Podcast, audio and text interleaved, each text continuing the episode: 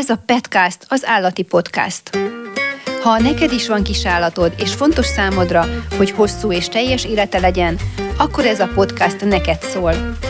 A nevem Hajman Éva, újságíró vagyok, és a Petcast házigazdája. Hiszem, hogy mindenki, akiben erre megvan a szándék, megtanulhatja, hogyan lehet nem csak jó gazdája, hanem valódi társa is a kedvencének.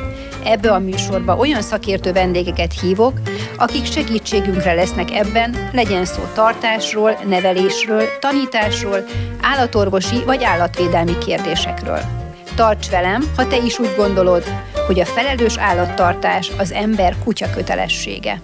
Amikor állatvédelemről beszélünk, akkor a legtöbbünk általában bántalmazott vagy elhanyagolt állatokra gondol. Pedig ez a kifejezés ennél sokkal többet jelent, tulajdonképpen úgy is nevezhetnénk, hogy felelős állattartás. Vendégem Fetter Szilvia, az Állatorvostudományi Egyetemen működő állatvédelmi központ vezetője. Szervusz Szilvia, köszönöm, hogy elfogadtad a meghívást, és kérlek, mondd el a hallgatóknak röviden, mivel foglalkozik az Állatvédelmi Központ. Szervusz, nagyon szépen köszönöm a meghívást, és én is köszöntöm a kedves hallgatókat.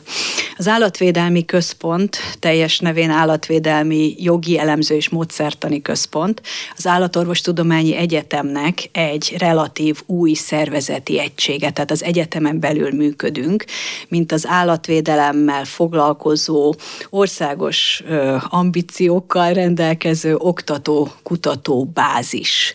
Ez azt jelenti, hogy 2021. január 1-én alakultunk, kettő éves a szervezetünk története. Milyen jellegű kutatásokkal foglalkoztok, illetve mit oktattok, vagy mit szándékoztok oktatni? Az Állatorvostudományi Egyetemen nagyon régóta folyik állatvédelmi oktatás különböző formában, hiszen Sótonyi Péter rektor úr el szokta mondani, hogy az állatorvosok az állatvédelem nagykövetei és azt gondolom, hogy ennek így is kell lennie, hiszen ők azok, akik felkentek az állatok gyógyítására. Viszont az állatvédelem egy nagyon gyorsan fejlődő terület, amely az elmúlt évtizedekben, de talán inkább években nagyon sokat ö, változott. Tehát egy újfajta szemléleti oktatást is be kellett vezetni az állatorvosok részére. Ez meg is történt, ugye 2017 óta kötelező az állatvédelem az első éveseknek, ezt Fodor King a kolléganőm tartja, és a központnak a megjelenésével, tehát 21 óta pedig negyedévesek is hallgatnak állatvédelmet, egy új tárgy keretében ezt összehasonlító állatvédelemnek nevezzük, azért, mert az állatvédelem egy multidisziplináris terület.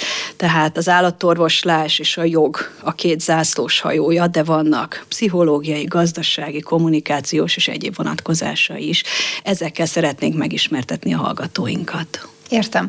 A bevezetőben említettem, hogy amikor állatvédelemről beszélünk, akkor mindig arra gondolunk, legalábbis a legtöbben, hogy valamilyen bántalmazás, valamilyen elhanyagolás történt. Viszont az állatvédelmi törvény, illetve az állatvédelmi jogszabályok egy csomó mindent mondanak azzal kapcsolatban is, hogy egyáltalán hogyan kell az állatokat tartani, és itt a kettelésből tartott állatokra gondolok most elsősorban, nem a haszonállatokra, hiszen a Petcast döntően nekik szól. Az állatokra vonatkozó legfontosabb jogszabályunk az az nem más, mint az állatvédelmi törvény.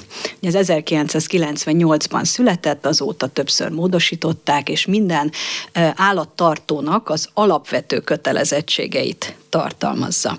Ezen túl, ugye főleg kezdtelésből tartott állatokról beszélünk, egyébként társállatoknak is nevezhetnénk őket, csak a jogszabály keftelésből tartott állatokról ír, arra egy külön kormányrendelet vonatkozik, egy 2010-es kormányrendelet, szintén többször módosították azóta. Ebben megtaláljuk az állattartásnak az általános szabályait. A rendelet az, az sokkal tágabb körben említ dolgokat, kötelezettségeket? A rendelet sokkal bizonyos szempontból részletesebb, uh-huh. más szempontból fajspecifikusabb, harmadik szempontból kizárólag a keftelésből tartott állatokra vonatkozik. Ugye az állatvédelmi törvény gazdasági haszonállatokra, vadon élő állatokra ö, is vonatkozik. Akkor kérlek mondd el, hogy az állatvédelmi törvényben milyen ö, alap ö, dolgok vannak, amik a társállatokra vonatkoznak, vagy ahogy ott a jogszabály fogalmaz a kettelésből tartott állatokra. Ott van ilyen kategória már az állatvédelmi törvényben? Egyértelműen igen. Ugye a kettelésből tartott állatok fogalma egy nagyon érdekes fogalom, mert negatívan ö, szoktuk leginkább meghatározni, tehát hogy mi nem számít annak, azt néha egyszerűbb ö, ö, meghatározni. Talán ö, az a legjobb megközelítés, hogyha azt mondjuk, hogy meg, mindig meg kell nézni, hogy mi az állatnak a funkciója az emberhez képest. Megint csak az emberhez mérünk sajnos, vagy szerencsére, hát ki, ki, ki hogy gondolja.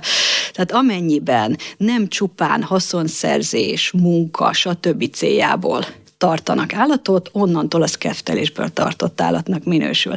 Nem a rendszertani besorolástól függ. Tehát például uh, itt a ló nagyon jó példa. Ló lehet igásló gazdasági haszonállat, viszont hát inkább keftelésből tartott állatként ismeri a közvélemény nem Sőt, véletlen. még egy malacka is lehet, ugye, haszonállat hát is, és lehet keftelésből tartott. Hát hogy ne lehetne a malacka is, sőt, hát eh, mindig azt szoktam mondani a, a hallgatóknak, ugye talál, találkozva a malackáknak a rendkívül ö, ö, komoly népszerű értelmi... Voltával? Népszerű voltával és komoly értelmi képességeivel, hogy valójában az, hogy nem malacot tartunk és kutyát eszünk, hanem fordítva, az egy kulturális kérdés. Nagyon izgalmas igen, ez is, de egy külön igen, beszélgetésnek igen, lehetne Nehezen tudom elképzelni felütése. valóban azt, hogy kutyát egyek, azt, hogy malazot tartsak, azt még el tudom képzelni, a másikat már egy kicsit nehezebb Vannak olyan fordítva, kultúrák, persze. ahol ez teljesen természetes. Abszolút, igen. Kérlek, mondd el, hogy a kesztelésből tartott állatokra vonatkozóan mit mond az állatvédelmi törvény? Mi egy gazda, vagy egy egy tulajdonosod? Hogy fogalmaz kötelesség? Tartó megfelelő kifejezés. Nagyon fontos, hogy ezek a szabályok nem csak a tulajdonosokra vonatkoznak. Tehát nem lehet mentesülni a felelősség alól úgy, hogy azt mondom, hogy de hát nem az enyém, az, az az adott állat mondjuk kutya, tehát például nem én vagyok benne az oltási könyvben. Ez többszörösen is sántít. Egyrészt az oltási könyv az tulajdonjogot nem igazol, tehát ez nem egy közhiteles, nem olyan, mint az ingatlan nyilvántartás.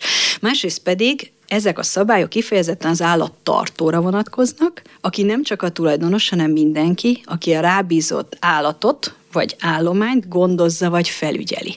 Hogyha az két óráig tart, vagy tíz percig, akkor is. Komolyan? Tehát Így ha van. én leadom egy napközibe a kutyát, amíg én dolgozom, akkor ő az állattartó? Pontosan.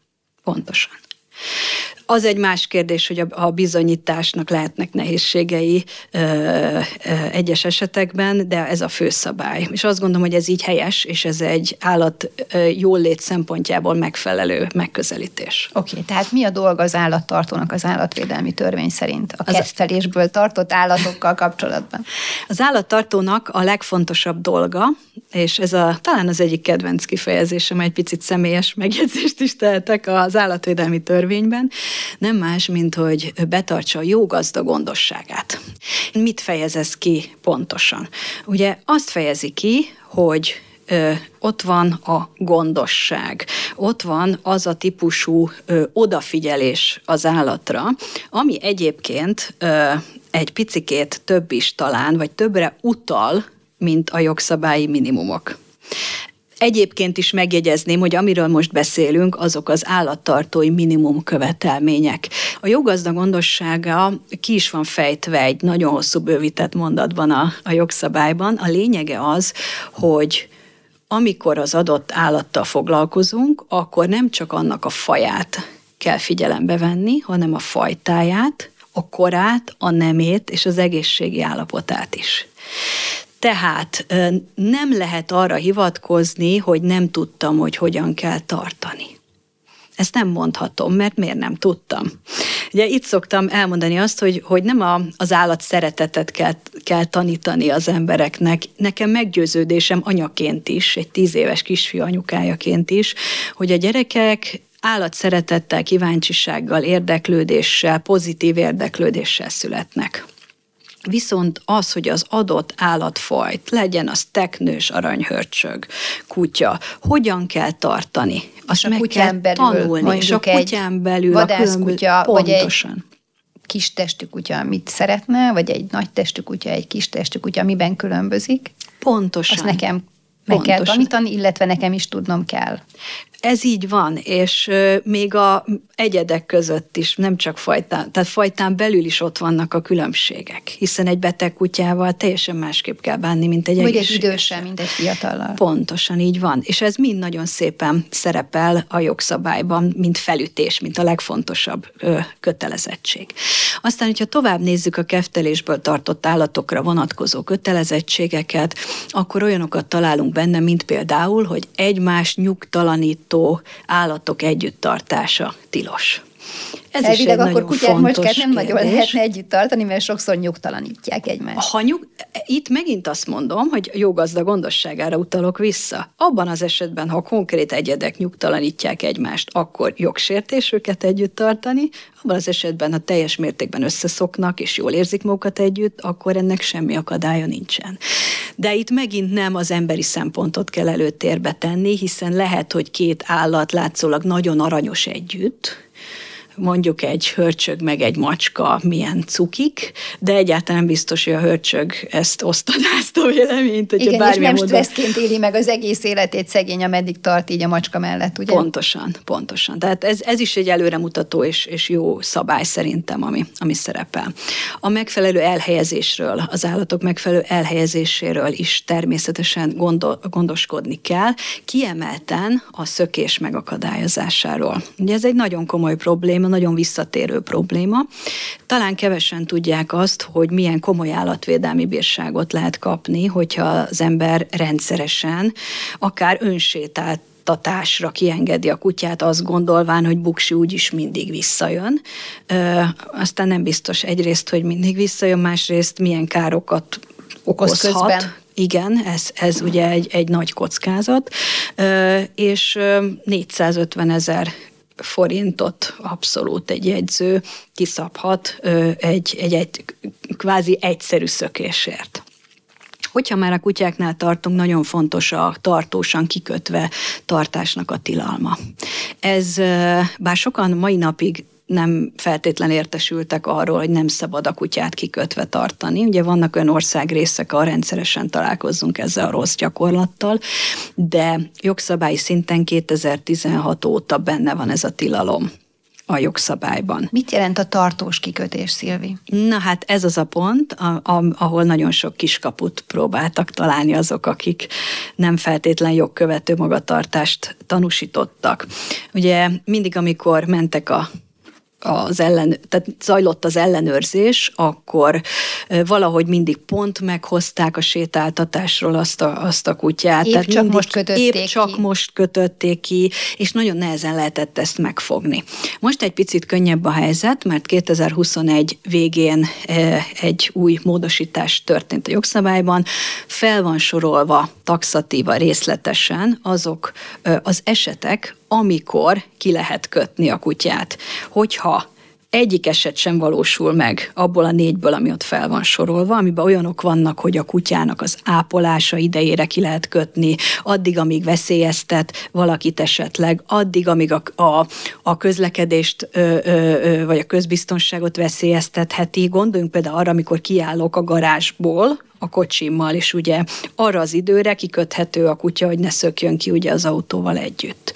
Azt gondolom, hogy, hogy ez az új részletezés a szabályozásnak egy nagyon nagy segítség a, a hatóságoknak, hiszen rá lehet kérdezni az illető állattartónál, hogy éppen melyik pont valósult meg a, a, a kikötés miatt. Az egy másik kérdés, hogy látjuk azt, hogy sajnos nagyon sok kutyavárgazdára pillanatnyilag Magyarországon, tehát az összes állatnak az elkobzására, megfelelő elhelyezésére pillanatnyilag nincsen lehetőség, tehát minden, tehát arra kell valószínűleg leginkább törekedni, hogy ahol lehet az állattartási körülményeken javítani, ahol az állattartó esetleg tudatlanságból nem úgy tartja azt az állatot, ahogy kéne, ott ezt feltétlenül meg kell próbálni, és, és az állatnak a, az eltávolítása azt gondolom, hogy pillanatnyilag csak a sokadik megoldási lehetőség kell. Jó, erre majd térjünk vissza, hogy milyen lehetőségei vannak a hatóságoknak, meg milyen esetekben lép föl, vagy léphet föl, és milyen jellegű hatóság lép föl, milyen esetben. De térjünk egy kicsit vissza még a jogszabályra. Mit szerepel még benne, akár ebben az állatvédelmi törvényben, akár az alsóbrendű jogszabályokban? Hát itt van például a nagyon ö, népszerű téma a kutyaürülék témája. A népszerű természetesen idézőjelben mondtam, hiszen ez az a egyik olyan pont, amely a kutyások és nem kutyások közötti békés egymás mellett élést próbára teszi. Igen, pedig, pedig azért ez egy nagyon hosszú időre visszatekintő idézőbe probléma. Azt gondolná az ember, hogy azért a 21. század második évtizedében ez már nem is, nem is lehet téma. De úgy láttam pont idefelé jövet a stúdióban, hogy már hirdetik önkormányzatok is, hogy egy plakáton, utcai plakáton, hogy szed föl gazdi mag, magunk után légy szíves, és legyen nálad zacskó, mert 5-től talán 125 ezer forintig terjedő bírságot kaphat a gazdi, és valami olyan szöveg volt ott a plakáton, hogy inkább költs rám ezt a pénzt. De úgy látszik, még Aranyos. mindig nem tudatosult eléggé, ugye, hogy föl kell szedni a kutyakakát. És volt még egy kampánya, aminek azt hiszem az volt a szlogenje, hogy kaki tündér nem létezik. Igen, ez nagyon aranyos volt, igen, már pedig kaki tündér nem létezik. Igen. Um, csak hogy még egy picit bonyolítsam a helyzetet, ugye ez az állatvédelmi törvényben és a keftelésből tartott állatokról szóló rendeletben is szerepel, hogy a keftelésből tartott ut- állat után a közterületen hagyott ürüléket az állattartónak el kell távolítania. Igen ám, csak hogy a macska is keftelésből tartott állatnak minősül, és sehol nincsen kivételként megfogalmazva, tehát valójában, hogyha betartanánk a, az írott jogot adnak teljes valójában, akkor a kijárós macskatartóknak a cicák után kellene szaladgálni. Hát ez nem túl életszerű. Az inkább életszerű, Valóban hogyha nem. én sétáltatom a kutyát, és látom, Valóban hogy oda nem oda helyezte, ha, ahova helyezte, akkor én azt felszedem. Azért ez sokkal életszerűbb. Macskát, macskát követni este, este, amikor elmegy, elmegy és felfedezi a környéket, az elég macerás lenne. Ezzel maximálisan egyetértek. Fontos talán még, még azt is megemlíteni, hogy amikor a tűzijáték időszakok vannak, tehát augusztus 20-a, szilveszter, az sajnos az állattartónak a, a felelőssége szintén. Ugye tudjuk, hogy nagyon sok önkormányzat most már alternatív módon ünnepel, vannak ezek a fényfestések például, ami nem jár olyan hanghatással, ami az állatokat zavarná, és az is fontos, hogy nem csak a keftelésből tartott állatokat zavarja ez, hanem a vadon élő állatokat is, igen, csak komoly károkat hát tud és okozni. a gyerekeket, és az időseket, és, a és mindenki mást, aki nem annyira őrült, hogy Pontosan. Ezt imádja. Pontosan.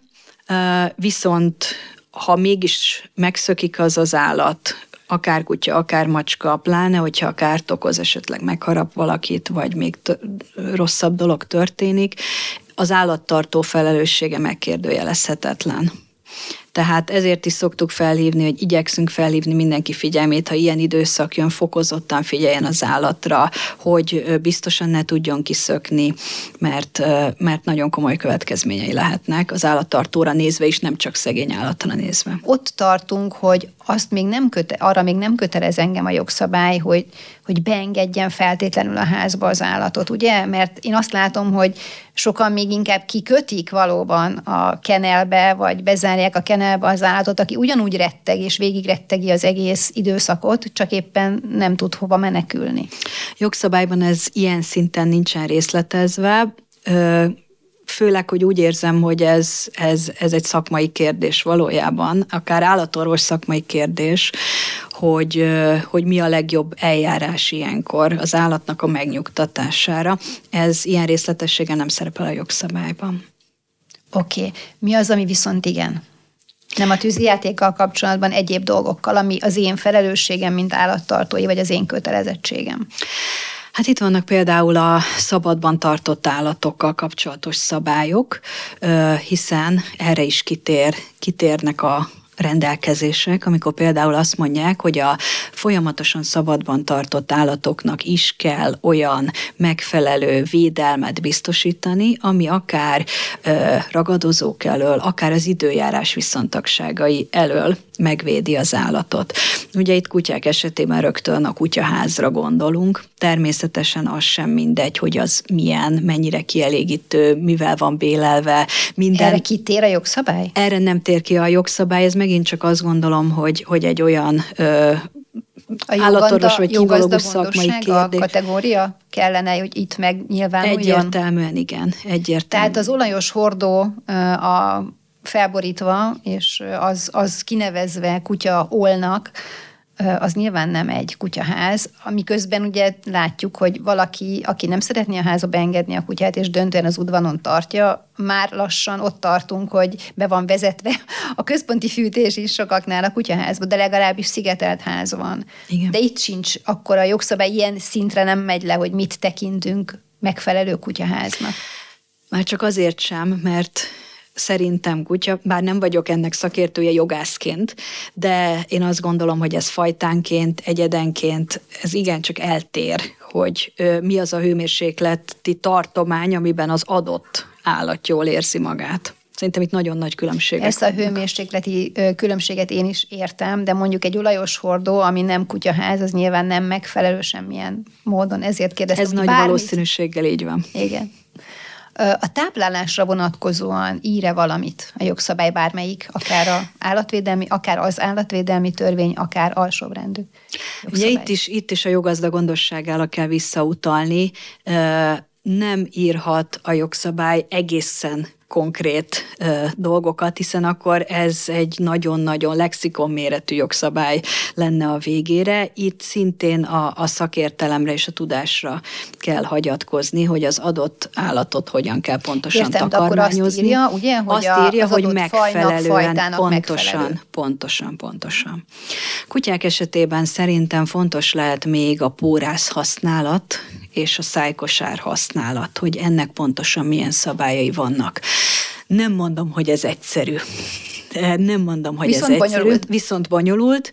Én azt szoktam javasolni pont ezért a, a kutyásoknak, hogy körülbelül mindenhova pórázat, pórázt használjanak, hiszen az, hogy mi vadászterület pontosan, mi természetvédelmi terület, melyik a közterület. Az ember elindul a kutyával, ember legyen a talpán, aki az ingatlan nyilvántartás ö, hiányában meg tudná mondani azt, hogy éppen hol jár. Van, amikor könnyen meg lehet mondani, nyilván, amikor van egy kutyafuttató, vagy egy nagy magánterület, ahol a belépése van az embernek, akkor nyilván el lehet engedni azt, a, azt az állatot nyilván akkor is meg kell gondolni egyéb okokból, hogy az én kutyám abban a pillanatban alkalmas-e arra, hogy én, én elengedjem. De minden más esetben ott a kockázat, hogy ö, jogsértést követek el, ha csak nem pontosan tudom, hogy hol kezdődik például a vadászterület. Aranyos dolgok ki tudnak jönni ebből egyébként, amikor mondjuk ott van egy park, a park közepén ott van egy kutyafuttató, és a parkba be, kutyát bevinni tilos táblákkal találkozunk. De, de én azt gondolom, hogy mind az emberek, mind az állatok védelmében egy megfelelő póráz az helytálló. Igen, ez az aranyos része, amit említettél, van kevésbé aranyos, amikor az erdőben sétálsz kutyával, és szabadon ö, futó vagy jövő kutyát egymagában ö, látsz, és találkozol vele, és a gazda kilométerekkel odébb van, és ö, tulajdonképpen önsétáltatást hajt végre a kutya. Ö, vagy rosszabb esetben, amikor a vadászt lelövi. Amire megvan a jogszabályi háttér, hiszen aki ezen a területen mozog, pontosan tudja, hogy még egy pici kutya is halálba tud kergetni egy őzgidát adott esetben, illetve sajnos az is igaz, hogy a, a, a macska állomány a védett állatokat valóban Főleg a madarakra gondolunk? Főleg a madarakra gondolunk, de nem csak. És még egy szempont van talán, amire, amiről kevesebbet szoktunk beszélni, hogy a vadmacska állományunk kevés egyedből áll. És ugye nagyon fontos lenne az ő védelmük, viszont ők képesek ö, ö, párosodni a házi macskával, és ezzel rontják a vadmacska génállományát. Tehát olyan szempontok is vannak, amire nem biztos, hogy, hogy a mindennapokban gondolunk. Igen, és házi kedvenc tartóként nem feltétlenül a vadállomány vagy a vadállatok védelme, ugye, ami eszünkbe jut, holott ha meg, ha meg az állatvédelem, így van, hol, holott, ha meg állatvédelemről beszélünk, akkor legalább annyira fontos szem előtt tartani az összes állatvédelmét és a békés egymás mellett élést, mint a saját kedvenceink jogait és védelmét.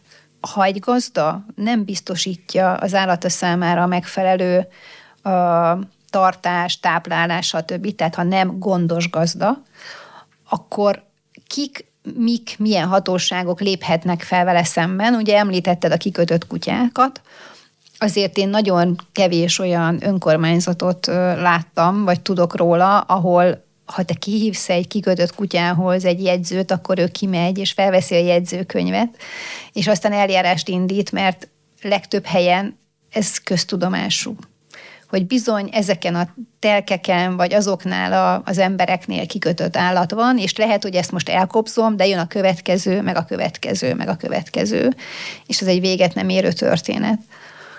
Szóval mit lehet ilyen helyzetben tenni, kinek mi a jogosítványa?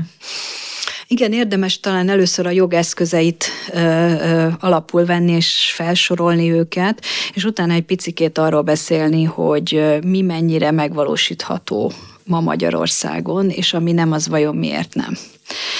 A jogszabályok elég egyértelműen fogalmaznak, én azt gondolom, sőt azt is gondolom, hogy jogszabályok szintjén elég jól állunk, állatvédelmi jogszabályok szintjén. Ahol a problémákat érezzük leginkább, az a végrehajtás, végrehajtatás, jogkövetés szintje. Meg kell azt is jegyeznem, hogy mind a jegyzőknek, ha már őróluk beszéltünk, mind a rendőrségnek, hiszen bűncselekmény esetén nekik kell közbelépni. Az állatvédelmi ügyek csak egy kicsiny szelete mindannak, amikkel nekik foglalkozniuk kell. És mivel az erőforrások szűkösek, ezért nekik döntéseket kell hozni, hogy éppen az erőforrásokat mire használják föl. A jogszabályok szintjén teljesen egyértelmű azt gondolom a helyzet, bár minél jobban elmélyül az ember, ott is bonyolódik a kép, hiszen például hat elsőfokú állatvédelmi hatóság van Magyarországon. Ezekben nem mennék most bele, mert itt ülnénk holnapig. Amit a, az embereknek talán érdemes leginkább megjegyezni, az az, hogyha nagyon leegyszerűsítve, hogyha rossz tartással találkoznak, nem megfelelő állattartással találkoznak, akkor leginkább a jegyzőhöz, illetve a hatósági állatorvoshoz érdemes fordulni. Mindkettejüknek vannak elég komoly jogosítványai. A hiszen nem csupán állatvédelmi bírságot szabhatnak ki, amelynek, ahogy már említettem, igencsak magas lehet az összege, hiszen erre egy külön rendelet vonatkozik, különböző nagyon bonyolult szorzó tehát indikátorok és számok vannak a mellékletben, de 60-70 milliós állatvédelmi bírság összeg is kijöhet, hogyha nagyon súlyos helyzettel találkoznak. Egyébként ezek az összegek messze magasabbak, mint a, a pénzbüntetések, amiket a büntetőbíróságok állatkínzásért ki szoktak szabni. Tehát ez egy jó eszköznek tűnik, természetesen nem mindenkivel szemben alkalmazható. Szintén közigazgatási eljárásban kiszabható az állattartástól eltiltás. És pont ennek az intézménynek lenne az a jelentősége, hogy megelőzze a a, a rossz tartás újbóli elkövetését azzal, hogy nem engedi, hogy az adott állattartó ismét élő állatot tartson. Magyarországon 2-től 8 évig terjedhet az állattartástól eltiltás. Azt látom, hogy lassan élnek is már ezzel az eszközzel, sőt viszonylag Ez bíróság gyakori. mondja ki? Ezt a jegyző mondja ki, ezt a jegyző mondja ki. Nyilván kellően megalapozottnak kell lenni, hiszen, és ez meg a jegyzők oldala, hogyha nem eléggé jogszabály szempontból és tények szempontjából nem tudja eléggé megalapozni ezt a döntését, akkor utána a bíróság előtt ezért ő ugye felelősségre vonhat. Hát igen, és ugye ennek az is nehézsége, hogyha egy nagyobb családról beszélünk, akkor nem a családra mondja ki nyilván, hogy nem tarthat állatot, hanem személyre mondja ki, hogy nem tarthat állatot. Jól gondolom? Én És akkor, gondolom. hogyha azt mondja, hogy az apuka nem tarthat, akkor majd tart az anyuka, ha anyuka nem tarthat, tart a testvér, ha nem tarthat a testvér, stb. stb. Hát, hogy nagyon nehéz Nagyon érdekes, élni, amit ugye? kérdezel, nagyon érdekes, amit kérdezel, mert nagyon sokféle megoldás van a világban erre vonatkozóan, hiszen van, ahol lakcímre szabják ki az állattartástól eltiltást. Németországban például életfogytig is lehet kiszabni. Azt hiszem, hogy egy elég súlyos dolog. Magyarországon én azt gondolom, hogy az állattartó fogalmából indulunk ki mindenki, aki a rábízott állatállományt gondozza, felügyeli. Aki egy háztartásban él, az alapvetően, én azt gondolom, hogy gondozza és felügyeli az állatállományt. Tehát én egyáltalán nem tartom kizártnak ilyen esetben több emberre is kiszabni. Te találkoztál már ilyen végzéssel? Láttál már ilyet gyakorlatban? Igen. És az, az lakcímre szól, vagy Nem, személyre? személyre szólt. Uh-huh. Amiket én láttam, azok személyre szóltak. És mit kellett ahhoz elkövetni? Mondjuk láncon tartást? Vagy éheztetést? Jellemzően úgy szokták kiszabni, és ez szerintem abszolút helyes, hogy nem első alkalommal, tehát nem Értem. történik egy jogsértés, nem azonnal az állattartástól ez eltiltás a válasz. Azt gondolom, hogy ez sok szempontból természetes, már csak azért is, hogy ugye, amit említettem, hogy nagyon nehéz az állatok elhelyezése. Tehát már csak ezért is. Viszont Meg hát, ha valaki tényleg tudatlan, tehát nem szándékosan Nagyon gyakran csinál. találkozunk tudatlansággal. A civil állatvédők pedig pláne el tudják ezt, ezt mondani, hogy sokszor csak egy kis segítség kell az illetőnek, hogy hogyan csinálja jól. Az olyan is előfordul, hogy az állatok egy részéről lemond, az illető, mert belátja ő is, hogy túl sok az állat, nem tud ennyi állatot ellátni, viszont a maradékot pedig már képes a jó gazda gondosságával ellátni. A jegyző ezen kívül is még nagyon sok mindent megtehet, például, ami fontos lehet, építési munkálatokra kötelezheti az állattartót. Tehát megmondhatja azt, hogy ilyen és ilyen határidővel javítasd meg a kerítésedet. És utána ellenőrizheti nyilván, hogy ez megtörtént-e, hogy mondjuk ne sétáltassa magát Fifike a továbbiakban. Tehát én azt gondolom, hogy maga a, a jogszabály, a lehetőségek, azok ö, egészen jól ki vannak találva, és még a súlyukkal sem lehet különösebb problémánk. Az egy ö, szubjektív kérdés, hogy sajnos ö, sokszor azt látjuk, hogy nagyon nagy személyi és területi eltérések vannak a joggyakorlat tekintetében. Hát igen, Erre utaltál jön, te is más szavakkal. Igen, itt jön az, amiről mindig, amiről amit úgy szoktunk megfogalmazni, hogy minden jogszabály annyit ér, amennyit betartanak belőle. Igen, de én ezt árnyalnám azzal, hogy azért a jogszabályoknak az én elképzelésem szerint van egyfajta önbeteljesítő hatása is.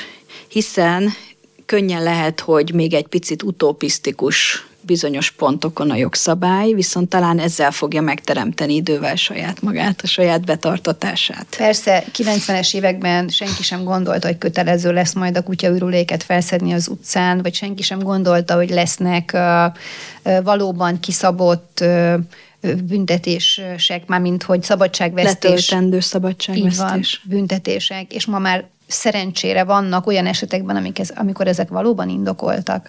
Hát hadd had egészítsem ki, amit mondasz, vagy hadd gondoljam tovább. Ugye valóban, amikor a közösségi média felületeket megnézzük, főleg a, aki kizárólag állatos témákat követ, vagy nagyrészt azokat követi, lesújtóképpen lehet időnként találkozni. Tehát borzasztó, de depresszív képsorozatokkal. És az embernek valóban van olyan érzése, hogy jó, hát ez nagyon-nagyon, nagyon-nagyon rossz a helyzet. De Ilyenkor érdemes arra gondolni, hogy mi minden történt az elmúlt 30 évben, sőt az elmúlt 100 évben. A 19. században remek állatvédelmi ö, hagyományok indultak el. Olyan gondolatokat fogalmaztak meg az akkori gondolkodók, állatorvosok, de nem csak állatorvosok, ugye Herman Otto és társaira gondolok én, amik a mai napig megállják a helyüket. Tehát például az állatkínzás emberek elleni erőszak közötti összefüggést is már megfogalmazták a 19. században. Aztán a 20. században történt egy nagy törés, illetve több nagy törés, ugye két világháború, utána a kommunizmusnak a, az időszaka. Ez az időszak nem az állatvédelmi gondolatoknak kedvezett, megjegyzem az embervédelmi gondolatoknak sem. És akkor utána 89-90 a rendszerváltással indult el ugye az állatvédelemnek gyakorlatilag a, az újkori magyarországi története, és ahhoz képest elképesztően sokat haladtunk de nem csak jogszabályok szintjén, hanem a, az állattartási kultúra is szépen lassan, de, de változik és idomul, hiszen ha például arra gondolok, hogy 20 évvel ezelőtt még a legtöbb kutyatartó tisztelt a kivételnek nem feltétlenül szedte föl a kutyaürüléket, tehát én nem emlékszem arra gyerekként, hogy zacskós emberek jöttek volna szembe az utcán. Most meg az a kivétel remélhetőleg, aki, aki ott hagyja, vagy mennyire nem volt tudásunk a szaporítás és a tenyésztés közti különbségről, mennyire nem lehetett ö, egy ö, olyan embernek, aki csak kutyát szeretett volna, és nem látott bele ennek a mélységeibe, semmilyen információforrása nem lehetett ezekről a kérdésekről. Igen, rengeteg mindent tudunk, de például visszatérve az állatvédelmi Igen. törvényre, azt nem tudjuk, vagy legalábbis én azt gondolom, hogy sokan nem vagyunk vele tisztában, hogyha úgy dönt valaki, vagy úgy érzi valaki, hogy ez a feladat túlnő rajta, és nem tudja megfelelően tartani az állatot, ez saját jó szántából szeretne lemondani róla, akkor milyen lehetőségei vannak? Ugye, ami ez elsőként eszünkbe jut, vagy eszébe jut bárkinek, hogy menhely. A menhelynek kötelessége befogadni az állatot. Valószínűleg megfelelő gondolatnak tűnik ez, bár hagyj jegyezzem meg, hogy ö, Előfordul az, hogy önhibáján kívül kell valakinek megválni az állattól, természetesen, de nagyon gyakran nem ez a helyzet, hanem inkább egy felelőtlen állatválasztás, egy nem végig gondolt folyamatnak a szomorú eredménye az, hogy új helyet kell találni az állatnak. Így jegyezném meg, hogy 21-ben csinált az Állatvédelmi Központunk egy országos reprezentatív kutyás kutatást, aminek az egyik nagyon érdekes eredménye az volt, hogy nagyon sok kutyatartó nem saját maga választja a kutyát, hanem az valahogyan hozzá kerül vagy ajándékozás révén, vagy ismerőstől kapja, vagy az utcáról fogadja be. Ez azért nagyon nagy probléma, mert három dolognak kell egyidejűleg teljesülni ahhoz, hogy ez egy megfelelő állattartás, és hosszú távon megfelelő állattartás legyen. Az egyik fel kell mérni az adott állatot, a fajt, meg az, a fajtát, meg az egyedet. Az ő szükségleteit. Az ő szükségleteit és az ő tulajdonságait, mert mások egy csivava tulajdonságai, és teljesen mások egy moszkvai őrkutyának az adottságai.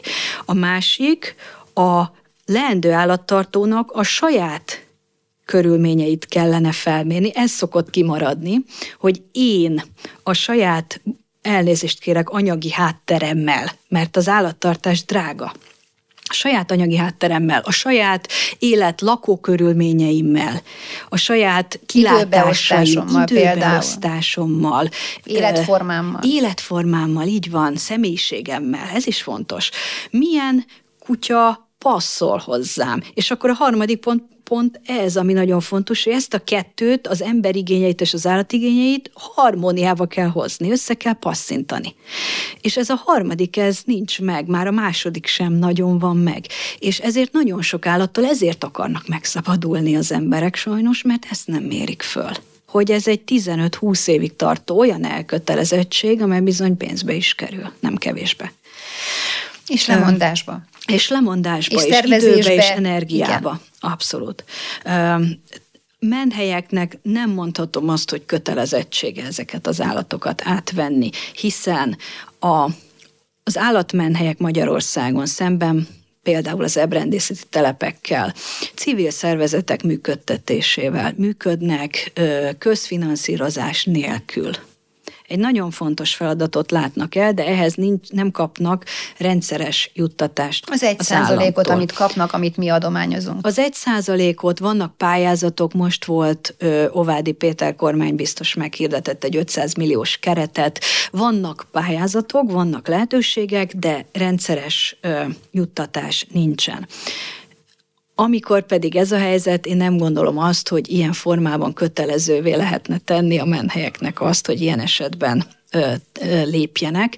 Ez is nagy különbség az ebrendészeti telephez képest, hogy az ebrendészeti telep az kötelező önkormányzati feladatot lát el, mert az ebrendészeti tevékenység az egy kötelezettség az önkormányzatnak, nem lehetősége, muszáj megcsinálni. Minden önkormányzatnak, vagy bizonyos lakosság szám felett? Minden önkormányzatnak. Ez a egy legkisebb kötelező... önkormányzatnak is kell ebrendészeti telepet Nem, a, a tevé, az ebrendészeti tevékenységet valahogyan meg kell oldania. Értem összeszoktak állni például ö, ö, települések egymással. Elég sok megoldása van ennek a... De oda sem lehet bevinni állatot ez is azt mondom, hogy, hogy változó, hogy Én nem szeretnék, hogy félre, félreértés ne essék, én senkit nem szeretnék arra biztatni, hogy leadja bárhová is az állatot. Én azt próbálom ö, megérteni, vagy, vagy kideríteni, hogyha olyan helyzetbe kerül bárki, hogy nincs kinek elajándékozni, vagy elajándékozás nem is egy hasznos, amit beszéltünk is, vagy nem a legüdvözítőbb dolog, hiszen nem tudjuk, hogy ő mit örülne neki, tudja-e gondozni, stb.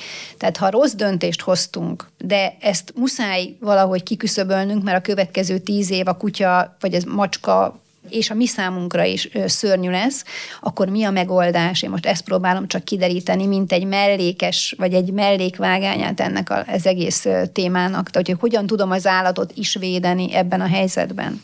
Hát akkor egyértelműen ö, ö, az állatmenhely irányát javasolnám, azzal együtt, hogy az állatmenhelyek mondhatnak nemet és kitehetik a megtelt táblát. Az elrendészeti telep nem teheti ki a megtelt táblát, neki bizonyos körülmények között muszáj az állatokat befogadni. Ez egy nagyon nehéz helyzet, főleg most, amikor nagyon sok a kóborállat, tehát sokkal, sajnos sokkal kevesebb a felelős gazda jelölt, mint amennyi állat vár befogadásra. Ilyen helyzetben ez, ez még nehezebb.